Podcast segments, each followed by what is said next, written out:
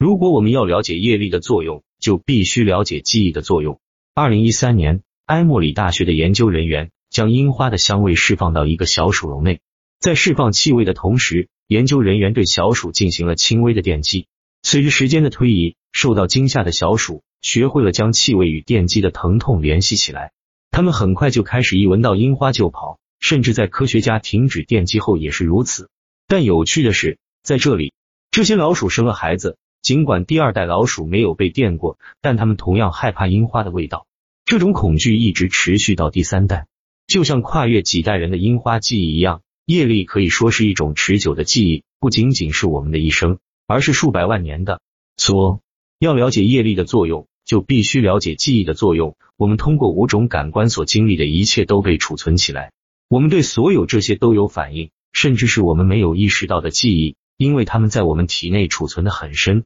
在古老的瑜伽传统中，人们把记忆分为八个方面，前四个是指我们的集体业力，即我们被元素和我们物种的遗传学所塑造的方式。这些维度是元素、原子、进化和遗传。剩下的四个维度是我们的个人意志发挥作用的维度，也就是业力、感觉、显性表达和隐性表达。每个人都有独特的记忆，集合从遗传到感官，使他们成为一个个体。所有这些记忆都存在于一种被称为 Sankita 的业力记忆的仓库中。虽然我们在多人的一生中都带着这个仓库的全部内容，但我们并没有完全意识到它的巨大。把它想象成你的电脑上的云存储，你所有的信息都储存在你可以访问的云中，但你并没有把所有的信息都储存在你随身携带的笔记本电脑中。没有人能够在一生中获得他们全部的业力记忆。但是每个人都可以使用他们的一部分 s a n k i t 这一部分被称为分配的业力，可以把它看作是相当于存储在本地硬盘的业力。